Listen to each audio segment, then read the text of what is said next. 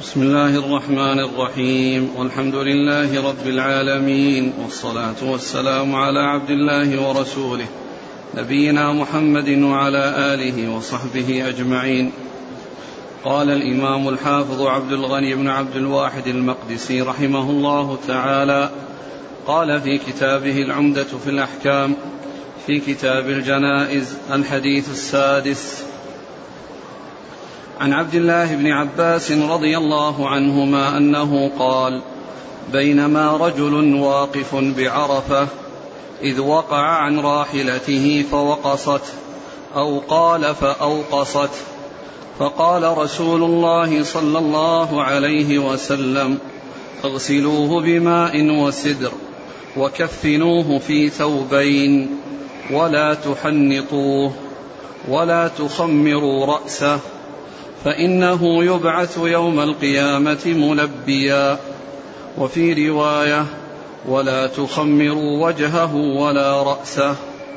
الوقص كسر العنق. بسم الله الرحمن الرحيم. الحمد لله رب العالمين وصلى الله وسلم وبارك على عبده ورسوله نبينا محمد وعلى آله وأصحابه أجمعين أما بعد. فهذا الحديث حديث ابن عباس رضي الله عنهما من جملة الأحاديث التي أوردها الحافظ عبد الغني المقدسي رحمه الله في كتاب الجنائز وهو أن النبي عليه الصلاة والسلام وهو أن رجلا من أصحاب رسول الله عليه الصلاة والسلام كان في حجة الوداع وكان راكبا على دابته على راحلته فسقط منها فانكسرت عنقه وتوفي فأمر النبي عليه الصلاة والسلام أن يغسل أن يكف أن يغسل بماء وسدر وأن لا يحنط ولا يمس طيب ويكفن في ثوبيه وأنه يبعث يوم القيامة ملبيا هذا الحديث يدل على أن المحرم في بعد موته يعامل المعاملة التي كان عليه أن يأتي بها في حال حياته وهو أنه لا يغطى رأسه ووجهه وأن يكفن ولا يمس طيب وأن يكفن في ثوبيه الذي هو ثوبي الإحرام ويكون رأسه مكشوفا وذلك أنه في حال إحرامه لا يمس الطيب ولا يتطيب وكذلك أيضا لا يغطي رأسه ووجهه وإنما يكون مكشوف الرأس. فكذلك في حال موته يعامل هذه المعاملة. وأنه يغسل بماء وسدر كما يغسل الموتى وذلك لما في الجمع بين الماء والسدر من التنظيف للميت عند تغسيله. أقرأ الحديث أعد. بينما رجل واقف بعرفة.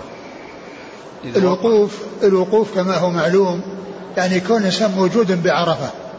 وسواء كان راكبا أو قائما أو قاعدا كل هذا يقال له وقوف لأنه ليس المقصود بالوقوف أن يكون قائما على رجليه فقط وإنما الوقوف بعرفة أن يكون موجودا بعرفة يعني في يوم عرفة سواء كان راكبا أو ماشيا أو جال أو, أو واقفا أو جال أو قاعدا.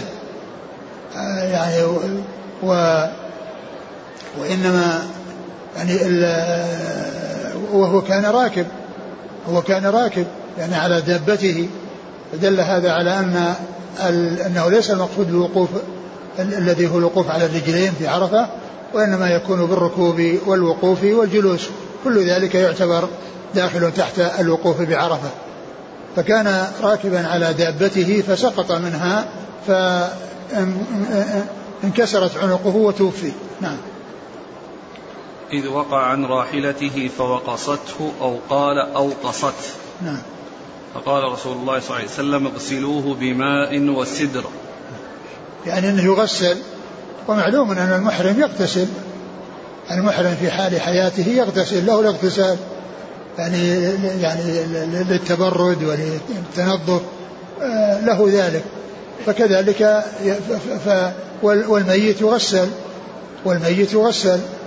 ويغسل في حال موته كما يغسل الحي يعني من ناحية أنه يستعمل الماء والسدر لأن السدر فيه تنظيف يعني ف ف كونه يعامل هذه المعاملة بعد موته لا بأس بذلك لأن هذا من التنظف وليس فيه شيء من الطيب وإنما الذي يمنع أن يمس بشيء من الطيب الذي نهي عنه وقال لا تحنطوه. يعني الحنوط هو نوع من الطيب نعم. إذا المحرم يغتسل بالمنظفات.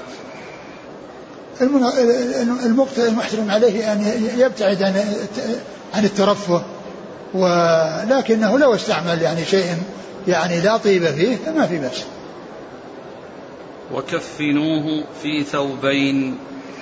هنا قال ثوبين ولكن أكثر الروايات جاءت في ثوبيه. يعني الذي هو الذي هو لباس إحرامه الإزار والرداء. الإزار والرداء. وهذا فيما إذا كان كافيين إذا كان كافيين لاستيعاب جسمه. وإن لم يكونا كافيين فإنه يضاف إليهما ما يكفي لأن يستوعب جسمه في التغطية ما عدا الرأس. ولا تحنطوه. لا تحنطوه الحنوط هو الطيب. لأنه لا يحنط لا يستعمل يعني معه الطيب نعم. ولا تخمروا رأسه. ولا تخمروا رأسه التخمير هو التغطية. ولهذا قيل للخمار خمار لأنه يغطي رأس المرأة رأس المرأة ووجهها فيقال له خمار. ويقال للخمر خمر لأنها تغطي العقل لأنها تغطي العقل. وقال لا تخمروا رأسه وفي بعض الروايات ولا وجهه لأن الرأس كما هو معلوم يطلق على الرأس ويطلق على الرأس والوجه لأن كل ما كان فوق العنق يقال له رأس كل ما كان فوق العنق يقال له رأس ويطلق الرأس على على الرأس الذي هو يعني غير الوجه كان يقال حلق رأسه يعني شعر رأسه نعم. فإنه يبعث يوم القيامة ملبيا. يعني أنه باق على إحرامه. ولهذا عمل هذه المعاملة. عمل, عمل معاملة الحي. في كونه لا يغطى رأسه وكونه لا يطيب فإنه يبعث يوم القيامة ملبيا. نعم. وفي رواية ولا تخمروا وجهه ولا رأسه. يعني فيه الجمع بين ذكر الرأس وذكر الوجه. نعم. ماذا عن بقية المناسك؟ آه الذي يبدو أنه ما يعني ما يفعل عن شيء ما يفعل عن شيء. ما ما جاء شيء يدل على أنكم يفعلوا عنه أو يكمل عنه أو آه، يؤتى بالأشياء الأخرى وإنما هو باق على إحرامه فإنه يبعث يوم القيامة ملبيا. هل فيه دليل على أن الإنسان يبعث على ما مات عليه؟ آه آه كما هو معلوم قال صلى الأعمال بالخواتيم. الأعمال بالخواتيم فإذا كان انتهى على خير فهو على خير وإذا انتهى على شر فهو على شر. ولكن ولكنه جاء في في, في هذا يعني آه، كون الإنسان الذي دخل في نسك أنه آه، باق عليه وأنه يعامل معاملة المحرم في حياته فلا يغطى رأسه ولا يطيب و ولا شك أنه في الحديث أنه يبعث على ما مات عليه. وكل إنسان يعني يبعث على ما مات عليه إن خيرا فخير وإن شرا فشر والأعمال بالخواتيم كما قال ذلك رسول الله صلى الله عليه وسلم.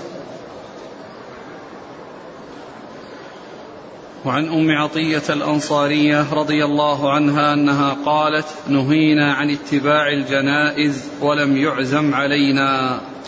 ثم ذكر هذا الحديث عن أم عطية رضي الله عنها أنها قالت نهينا عن اتباع الجنائز ولم يعزم علينا. نهينا عن اتباع الجنائز ولم يعزم علينا. يعني ان أن الأصل في اتباع الجنائز إنما هو للرجال. هم الذين يتبعون الجنائز وهم الذين يقومون بحمل الميت ودفنه وما يتعلق به. وأما النساء فقد جاء عن أم عطية هذا الحديث أنها قالت نهينا. والناهي هو رسول الله عليه الصلاة والسلام. إذا قال الصحابي نهينا عن كذا أو أمرنا بكذا فالآمر الناهي هو رسول الله عليه الصلاة والسلام. وإذا قال الرسول عليه الصلاة والسلام أمرت بكذا أو نهيت عن كذا فالآمر له الناهي الله عز وجل.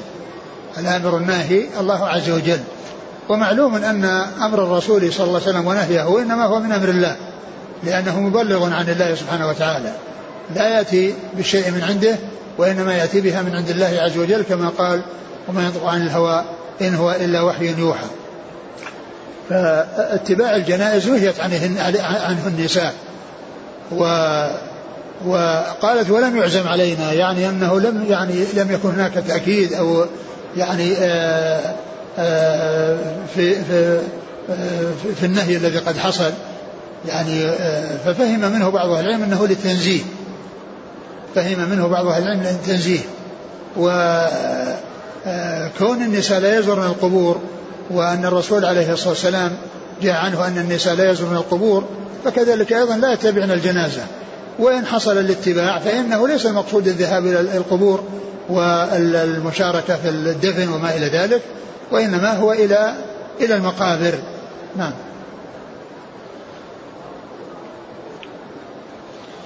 وعن أبي هريرة رضي الله عنه عن النبي صلى الله عليه وسلم أنه قال أسرعوا بالجنازة فإن تك صالحة فخير تقدمونها إليه وإن تك سوى ذلك فشر تضعونه عن رقابكم.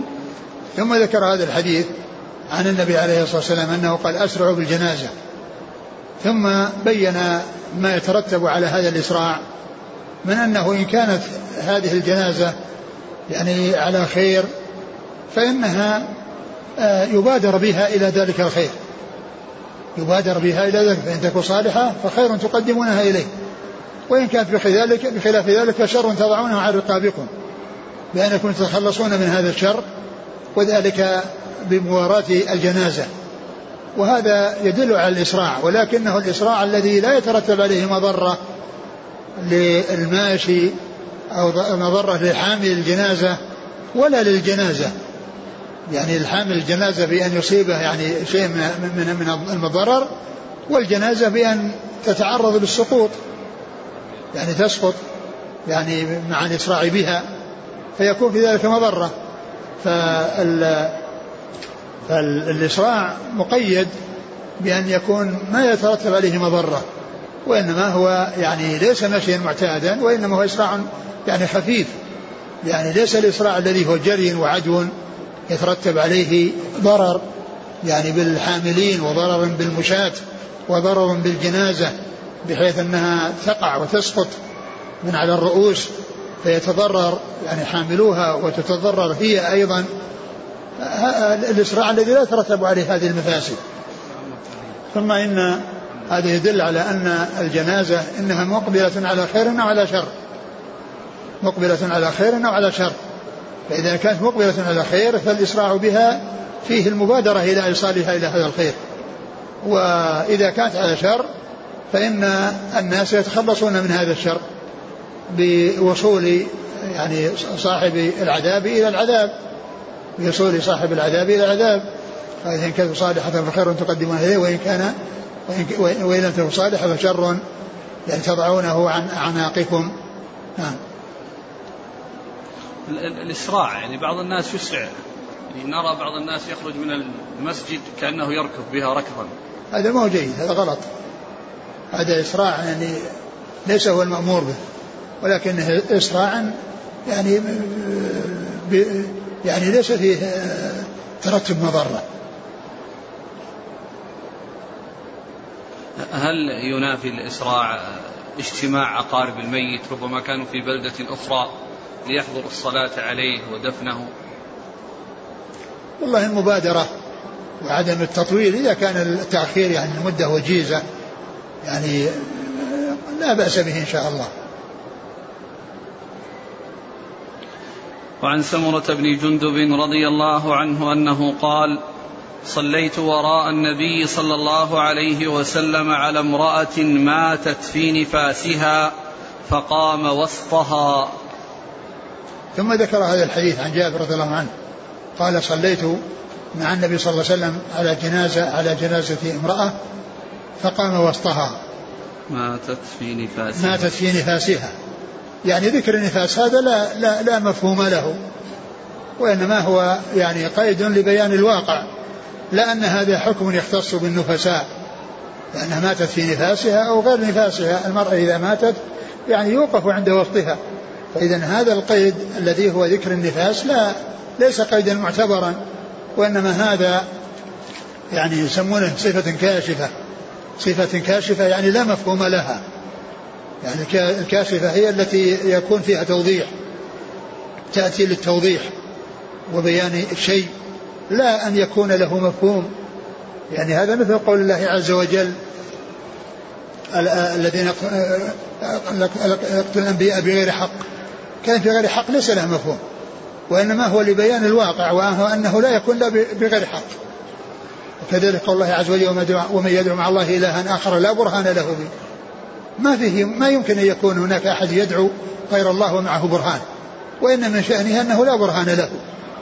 فإذا هذه من الصفات التي يقال لها كاشفة وليست مخصصة لها مفهوم بمعنى أن غير النفس حكمها هذا الحكم للنفس ليس لغيرها وإنما ذكر النفساء لبيان الواقع الذي قد حصل وأنها كانت ماتت في نفاسها يعني كأنها بسبب الولادة يعني أنها بسبب الولادة يعني يعني ماتت. ف آه، فقام وسطها. وهذا يدل على أن المرأة يقام يقوم الإمام عند وسطها. وأما الرجل فإنه يقام عند رأسه كما جاء ذلك مبينا في بعض الأحاديث. وهذا من الأحكام التي يميز بها بين الرجال والنساء في الأحكام. والأصل هو التساوي بين الرجال والنساء في الأحكام. هذا هو الأصل. لأن ما ثبت للرجال يثبت للنساء. و ويصار إلى التفريق إذا جاء شيء يفصل. ويميز مثل ما جاء في الميراث وأن الذكر من حظ الأنثيين ومثل ما جاء في العقيقة وأن الغلام له شاتان والجارية شات ومثل ما جاء في يعني يعني آه، غير ذلك من من الأحكام. يعني الأصل هو التساوي إلا إذا جاء تنصيص على تمييز بأن المرأة لها كذا والرجل له كذا. فإذا هذا وكذلك الحديث الذي فيه أنه يغسل من بول الجارية وينضح من بول الغلام.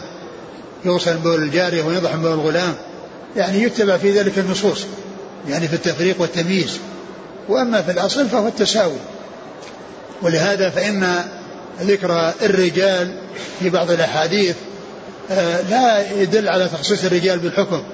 وإنما هو لكون لكون الخطاب مع الرجال في الغالب. لأن الغالب من الخطاب مع الرجال.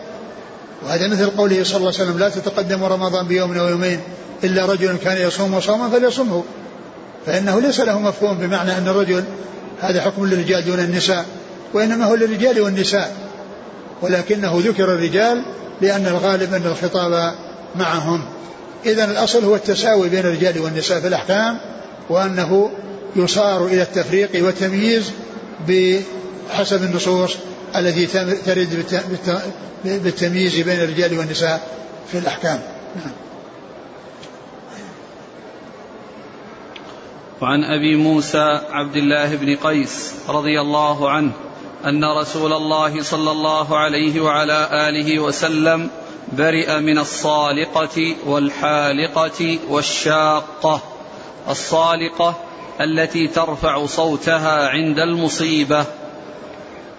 ثم ذكر حديث أبي موسى الأشعري رضي الله عنه والذي فيه النهي عن النياحة وكذلك عن الأمور الأخرى التي يعني هي من أعمال الجاهلية والتي تدل على عدم الرضا بقضاء الله وقدره والتسخط والجزع.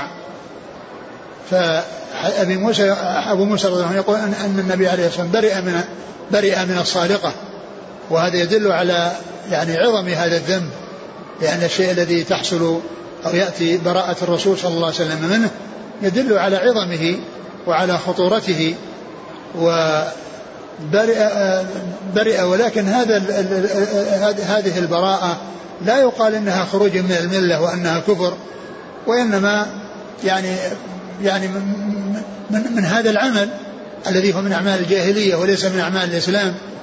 فهي براءة لا تعني كفرا وخروجا من الملة ولكنها تعني معصية وخروجا عن الطاعة عن طاعة الله وطاعة رسوله صلى الله عليه وسلم. الصالقة هي التي ترفع صوتها عند المصيبة لأن تنوح وترفع صوتها وتندب و التي هي النياحة التي جاء جاء النهي يعني عنها وهنا الصالقة هي التي تنوح وترفع صوتها عند المصيبة. الصالقة وكذلك السالقة. السالقة سلقوكم بألسنة حداد لأنه يتعلق باللسان ورفع اللسان. والصالقة والحالقة التي تحلق شعرها عند المصيبة والشاقة التي تشق ثوبها عند المصيبة. وكل هذه من أعمال الجاهلية. وأضيف ذلك إلى النساء وإلى المرأة ومع أن الحكم للرجال أيضا كذلك. الرجال إذا رفعوا أصواتهم بالنياحة والبكاء فإن فإنهم مثل النساء. وكذلك إذا حلقوا رؤوسهم أو شقوا جيوبهم لا فرق بين الرجال والنساء في الأحكام. لكن أضيف إلى النساء لأن الغالب على النساء في هذه المواضع الجزع. وعدم الصبر وعدم التحمل وأنهن لا ليس عندهن التحمل الذي يكون عند الرجال. ولهذا جاءت الأحاديث في النياحة وما يتعلق بها مضافة إلى النساء. مثل يعني ذكر الكلام على النائحة وأن النائحة كذا وما ورد في النائحة. يعني النائح مثلها. الرجل الذي ينوح مثل المرأة. وكذلك الصادق والسالق والشاق ومثل المرأة. إلا أن أضيف إلى الأمر أضيف للنساء لما فيهن من الجزع وعدم التحمل والصبر وأنهن الذي التي يحصل منهن ذلك فأضيف ذلك إليهن ولا مفهوم له بمعنى أن الحكم يخصهن وإنما هو للرجال والنساء. إنما هو للرجال والنساء وأضيف إلى النساء لأن الغالب عليهن عدم الصبر والتحمل. نعم. هنا يعني شرح الصارقة التي ترفع صوتها عند المصيبة. نعم. الآن ابتلينا بمن ترفع صوتها عندما تدخل إلى الروضة في مسجد رسول الله. إذا فتح الباب للنساء أصبحن يرفعن الصوت. هذا لا يجوز ولا يسوق وليس للنساء أن يرفعن أصواتهن يعني يعني إلا أن الذي معنا هو يتعلق في حال الموت وعدم الصبر وعدم التحمل. وأما الذي يحصل يعني مما يحصل يعني هو فرح يعني لمجيء الرسول صلى الله عليه وسلم أو لزيارة الرسول صلى الله عليه وسلم.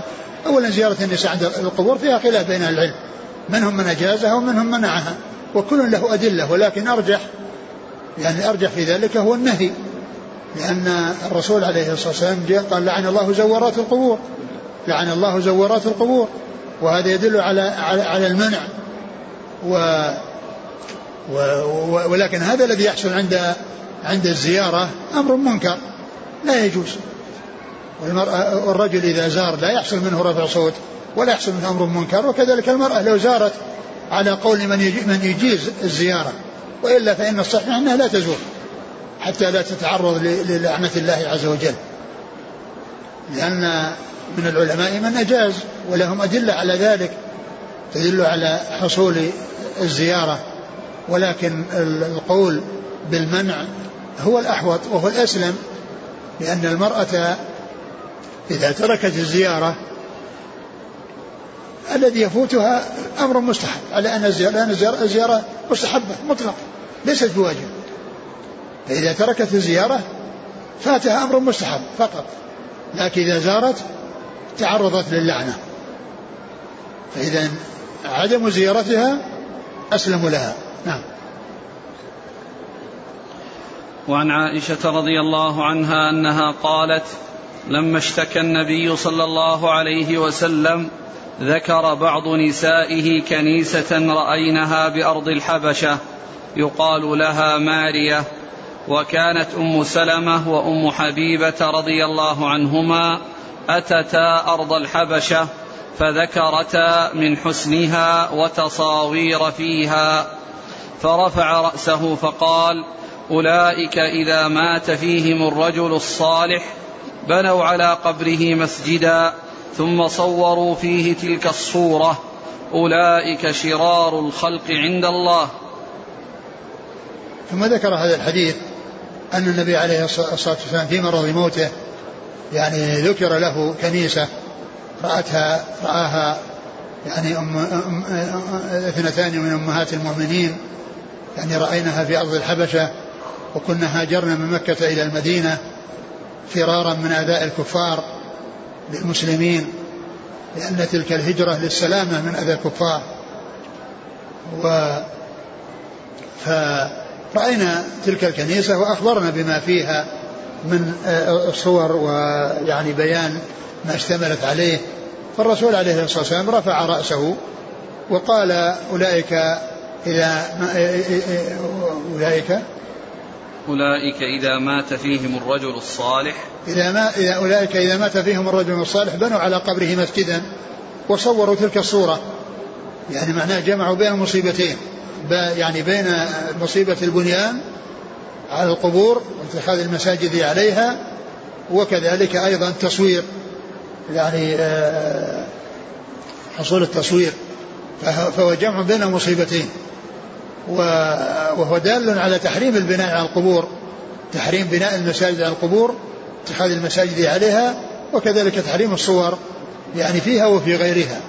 تحريم الصور يعني فيها وفي غيرها وأن الصور لا يصار إليها إلا لما تدعو الحاجة إليه وما تدعو الضرورة إليه وما عدا ذلك فإنه لا يقدم عليه.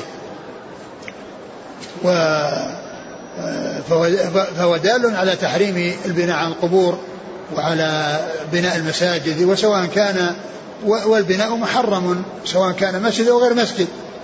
لأنه لا يبنى على القبور لا مسجد ولا غير مسجد لأن هذا فيه تعظيم للقبور ويعني آه، فيه آه، مدعاة إلى الفتنة يعني فيها وتعظيمها بحيث يكون ذلك وسيلة إلى الشرك وسيلة إلى يعني الانتقال من البدعة إلى إلى الشرك. لأن مثل هذا الأعمال من البدع يعني كونه يبنى على القبور. ف وإنما حرم لأنه وسيلة إلى الشرك. الحديث. عن عائشة رضي الله عنها قالت لما اشتكى النبي صلى الله عليه وسلم ذكر بعض نسائه كنيسة رأينها بأرض الحبشة. يقال لها مارية. وكانت أم سلمة وأم حبيبة أتتا أرض الحبشة فذكرتا من حسنها وتصاوير فيها. فرفع رأسه فقال أولئك إذا مات فيهم الرجل الصالح بنوا على قبره مسجدا. وكونه يرفع رأسه وهو يحدث بالحديث يعني هذا بيان اهتمامه عليه الصلاة والسلام اهتمامه بالأمر و يعني وهذا يدل على كمال نصحه عليه الصلاة والسلام بأمته ودلالته إياها على كل ما يعود عليها بالخير وما يعود عليها بالسلامة من الشر. فهو عليه الصلاة والسلام أنصح الناس للناس وهو أكمل الناس نصحا وأفصحهم لسانا وبيانا عليه أفضل الصلاة والتسليم. نعم. رفع رأسه. فقال أولئك إذا مات فيهم الرجل الصالح بنوا على قبره مسجدا. وهذا وهذا يعني قال إذا مات فيهم الرجل الصالح لأنهم كانوا يتخذون قبور الأنبياء والصالحين. وهذا فيه ذكر أن أن أن أن, أن الرجل الصالح يعاملونه هذه المعاملة يعني سواء كان نبيا أو غير نبي. وأما بالنسبة لليهود فمعلوم أنهم يعني آه، من أشد الناس جفاء أو أشد الناس جفاء لأنه جاء عنهم أنهم يقتلون الأنبياء. وأما الذين يبالغون يعني في التعظيم فهم النصارى الذين عبدوا عيسى وجعلوه ثالث ثلاثة وجعلوه ابن الله وعبدوه فأولئك في غاية الجفاء وهؤلاء في غاية الغلو. اليهود في غاية الجفاء والنصارى في غاية الغلو. نعم. وجاء في صحيح مسلم أن النبي عليه الصلاة والسلام قال يعني ذكر يعني ذكر الأنبياء والصالحين. قال عليه الصلاة والسلام قال جندب رضي الله عنه سمعت رسول الله صلى الله عليه وسلم قبل أن يموت بخمس يقول إني أبرأ إلى الله أن يكون لي منكم خليل فإن الله اتخذني خليلا كما اتخذ إبراهيم خليلا ولو كنت متخذا من أمتي خليلا اتخذت أبا بكر خليلا. ثم قال ألا وإن من كان قبلكم. كانوا يتخذون قبور أنبيائهم وصالحيهم مساجد. ألا فلا تتخذوا قبور مساجد فإني أنهاكم عن ذلك. نعم. هنا قوله بنوا على قبره مسجدا. نعم. يعني مكان العبادة لأن ال... يعني كما هو معلوم هم يعني آه، دور العبادات عندهم. دور العبادات هي الكنائس ولكنها محل عبادة لأن لأن فيها سجود وفيها كذا ويكون يعني آه، مكان العبادة ولكن هذا اشتهر بأنه للمسلمين. اللي هي مساجد المسلمين والكنائس والبيع لليهود والنصارى. ثم صوروا فيه تلك الصورة. نعم. أولئك شرار الخلق عند الله. وهذا كله من تحذير تحذير الرسول صلى الله عليه وسلم أن تقع أمته فيما وقع فيه أولئك. لأنه بين أن هذا شأنهم وهذه طريقتهم وأنهم شرار الخلق عند الله. كل هذا من أجل أن تحذر هذه الأمة أن تقع في الشيء الذي وقعوا فيه. نعم. وعنها رضي الله عنها قالت قال رسول الله صلى الله عليه وسلم في مرضه الذي لم يقم منه لعن الله اليهود والنصارى اتخذوا قبور أنبيائهم مساجد. قالت ولولا ذلك لأبرز قبره غير أنه خشي أن يتخذ مسجدا. ثم ذكر هذا الحديث أن النبي عليه الصلاة والسلام قال في مرضه الذي لم يقم منه يعني في مرض موته لعنة الله على اليهود والنصارى اتخذوا قبور أنبيائهم مساجد وهذا يعني من كمال بيانه وكمال نصحه وبيان أن هذا الحكم محكم غير منسوخ وأنه لا يقبل النسخ بحال من الأحوال لأن النبي عليه الصلاة والسلام قال هو مات فلم يعش بعده حتى يكون هناك مجال للنسخ. فهو مما كان في آخر أمره وقد حذر من ذلك صلى الله عليه وسلم في آخر حياته قبل موته بخمس كما في حديث جندب الذي مر وروحه تنزع كما جاء في الحديث الذي في بعض رواياته أنه لما نزل برسول الله صلى الله عليه وسلم يعني الموت طفق يطرح خميصة له على وجهه فإذا اغتم بها كشفها فقال وهو كذلك. لعنة الله على اليهود والنصارى اتخذوا قبور أنبيائهم مساجد. لعنة الله على اليهود. فقاله قبل موته بخمس وقاله في اللحظات التي كانت روحه تنزع فيها عليه الصلاة والسلام. فهذا من آخر كلامه وهو محكم غير لا يقبل النسخ بحال من الأحوال ويدل على عناية الرسول الكريم صلى الله عليه وسلم واهتمامه وحرصه على كل شيء في سلامة أمته من الوقوع في الوسائل التي تؤدي إلى الشرك. قالت ولولا ذلك لأبرز قبره. ولولا ذلك لأبرز قبره. يعني لولا ذلك لأبرز قبره. يعني بأن يعني يعني يعني يكون يعني قبره مكشوف وأن يعني الناس يتخذونه مسجد وأنه يعني يدفن في مكان آخر قد يكون يتوصل فيه الناس إلى شيء مما هو محذور. ولكنه دفن في بيته صلى الله عليه وسلم لأنه روى بعض أصحابه أن أن الأنبياء عن النبي عليه الصلاة والسلام أنه قال أن الأنبياء يدفنون حيث يموتون. ولما كان صلى الله عليه وسلم دفن في بيت مات في بيت عائشة دفن في بيت عائشة. ومعلوم أن القبر يعني نفسه لا يوصل إليه. والله تعالى قد حماه من أن يوصل إليه وأن يسجد عليه ويصلى عليه. ولكن كون الإنسان آه، آه، يبتلى ويحصل منه الشرك بالله عز وجل فإنه يحصل منه ذلك ولو كان ولو كان لا يصل القبر. لأن الإنسان إذا إذا استغاث بغير الله أو جلس عند القبر قريب من القبر وكان يستغيث بالرسول صلى الله عليه وسلم فهذا هو الشرك. وهذا هو عبادة غير الله عز وجل. نعم.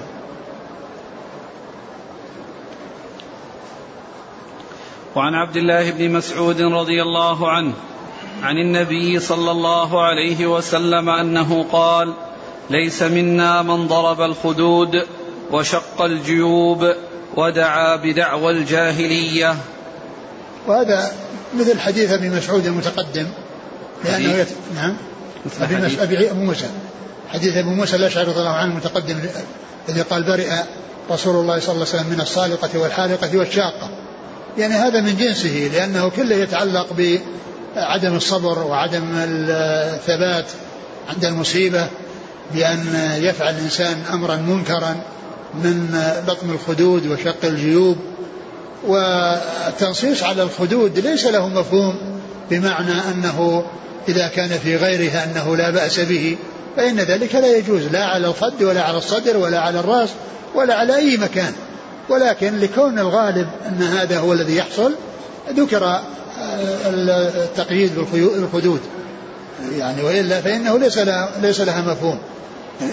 لو ضرب صدره أو ضرب رأسه أو ضرب أي شيء منه يعني في في جزع وهلع وعدم صبر وعدم رضا بقضاء الله وقدره وتسخط على قضاء الله وقدره فإنه كله حكمه واحد. وقوله ليس منا يعني هو من جنس قوله برئ يعني ليس منا مثل جنس قوله برئ وهذا من احاديث الوعيد التي فيها التخويف والتهديد من أن يقع الإنسان في مثل هذه المخالفة فيكون معرضا للعقوبة. وليس معنى ذلك أنه يخرج من الإسلام بذلك وإنما المقصود أن أن أنه ليس من أهل آه، سنتنا أو من أهل طريقتنا وإنما هو خالف لما كنا عليه. فليس فيه تكفير صاحب المعصية كما يحصل من المعتزلة والخوارج. الذين يكفرون أصحاب المعاصي المعتزلة يخرجونهم من الإسلام ويجعلونهم في منزلة بين منزلتين والخوارج يخرجونهم من الإسلام ويحكمون عليهم بالكفر ويرون أنهم مخلدون في الآخرة في النار. ومثلهم المعتزلة يقولون بالتخليد إلا أنهم يختلفون في الحكم في الدنيا. فهؤلاء يكفرون اللي هم الخوارج والمعتزلة يعني يجعلونه خرج من الإسلام. ودخل في الكفر وفي الآخرة متفقون مع الخوارج بأنه خالد مخلد في النار. المسلمون بخلاف ذلك فإنهم يعتبرون صاحب الكبيرة يعتبرونه فاسقا ويقولون هو مؤمن بإيمانه فاسق بكبيرته لا لا لا يعطونه الاسم المطلق كما تعطيه المرجئة ولا يسلبونه الإسلام آه، كما تسلبه الخوارج والمعتزلة وإنما يتوسطون فيقولون مؤمن بإيمان فاسق بكبيرته آه، آه، لا يعطى الإيمان المطلق كما يقول المعتزل المرجئة لا يضر مع الإيمان ذنب كما لا ينفع مع الكفر طاعة ولا يخرجونه من الإسلام كما تخرجه الخوارج والمعتزلة. نعم. ليس منا من ضرب الخدود وشق وشق الجيوب, الجيوب. شق الجيوب هذا من جسم يعني شق الجيب سواء شق جيبه أو شق أي مكان من من من من, من ثوبه يعني بسبب الجزع والمصيبة. وكذلك الدعوة بدعوى الجاهلية بأن آه، يحصل منهم آه، ما يحصل من الجاهلية من من ندبة الميت ويقولون وكذا وكذا وكذا. نعم. هنا فائدة عن ابن الملقن كتابه الإعلام. يقول ومن الأفعال المحرمة عند مصائب الموت إدارة ذوائب العمامة إلى قدام يديه. إيش؟ إدارة ذوائب العمامة إلى قدام يديه. أيوة. فإن ذلك فعل اليهود وقد نهينا عن التشبه بهم وأمرنا بمخالفتهم أيوة. ومنها ما يفعل من نشر الشعور ولبس جلال الدواب وقلب سروج الخيل وتنكيس الرايات وبذر التبن على الأبواب وذبح الذبائح لموت الميت وعقر الحيوان وإعلاء الأصوات بالبكاء والندب والمراءة بذلك. تنكيس الرايات الآن. نعم موجود. أقول موجود يعني عند أقول موجود عند الذين يعني يعني لا يتقيدون بالأحكام الشرعية. يعني هذا من الحداد يسمونه. هذا من الحداد. نعم. وعن أبي هريرة رضي الله عنه قال قال رسول الله صلى الله عليه وسلم من شهد الجنازة حتى يصلى عليها فله قيراط ومن شهدها حتى تدفن فله قيراطان. قيل وما القيراطان؟ قال مثل الجبلين العظيمين ولمسلم أصغرهما مثل جبل أحد.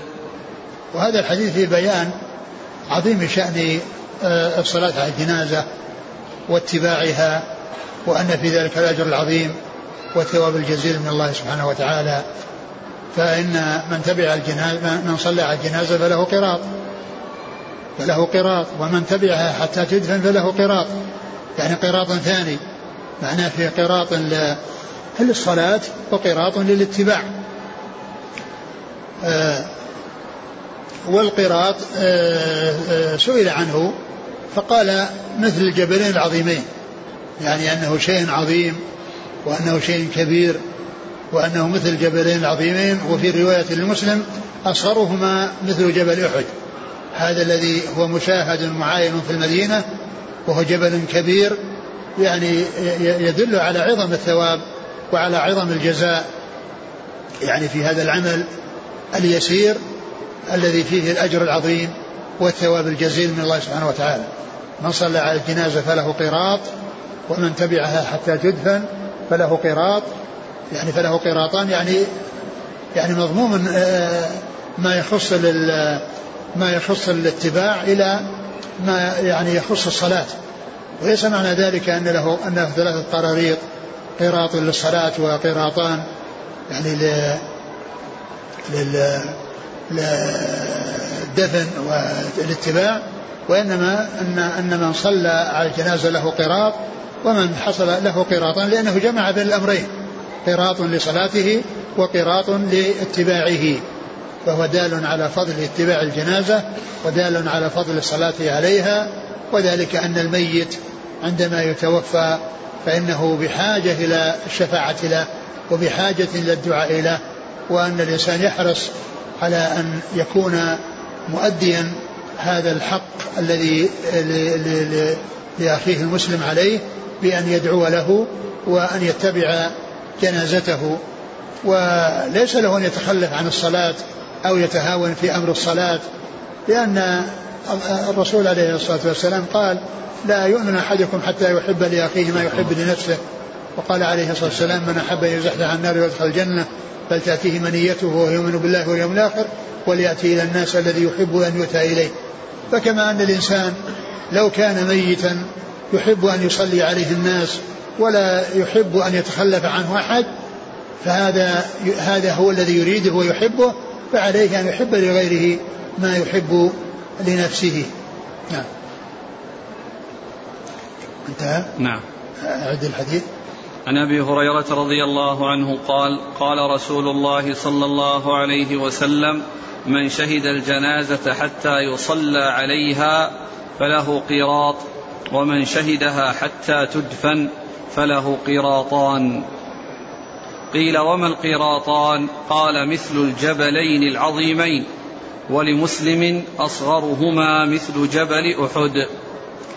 نعم هذا يعني فيه تقريب وتمثيل يعني بيان عظم الأجور والثواب وأنها يعني شيء كبير وشيء عظيم مع أن العمل يسير والعمل قليل فالمسلم يحرص على أن يكون آه، آه، ظافرا بهذه هذه الغنائم العظيمة وهذه المكاسب الكبيرة. هذا آخر الحديث نعم. والله تعالى أعلم وصلى الله وسلم وبارك على عبده ورسوله نبينا محمد وعلى آله وأصحابه أجمعين وبالوصول إلى كتاب الزكاة وانتهاء ما يتعلق بكتاب الصلاة كتاب الجنائز نتوقف عن التدريس ونسأل الله عز وجل أن يوفقنا جميعا لما يرضيه وأن يجعلنا ممن يستمع القول فيتبع أحسنه وأن يوفقنا لتحصيل العلم النافع والعمل به إنه سبحانه وتعالى جواد كريم.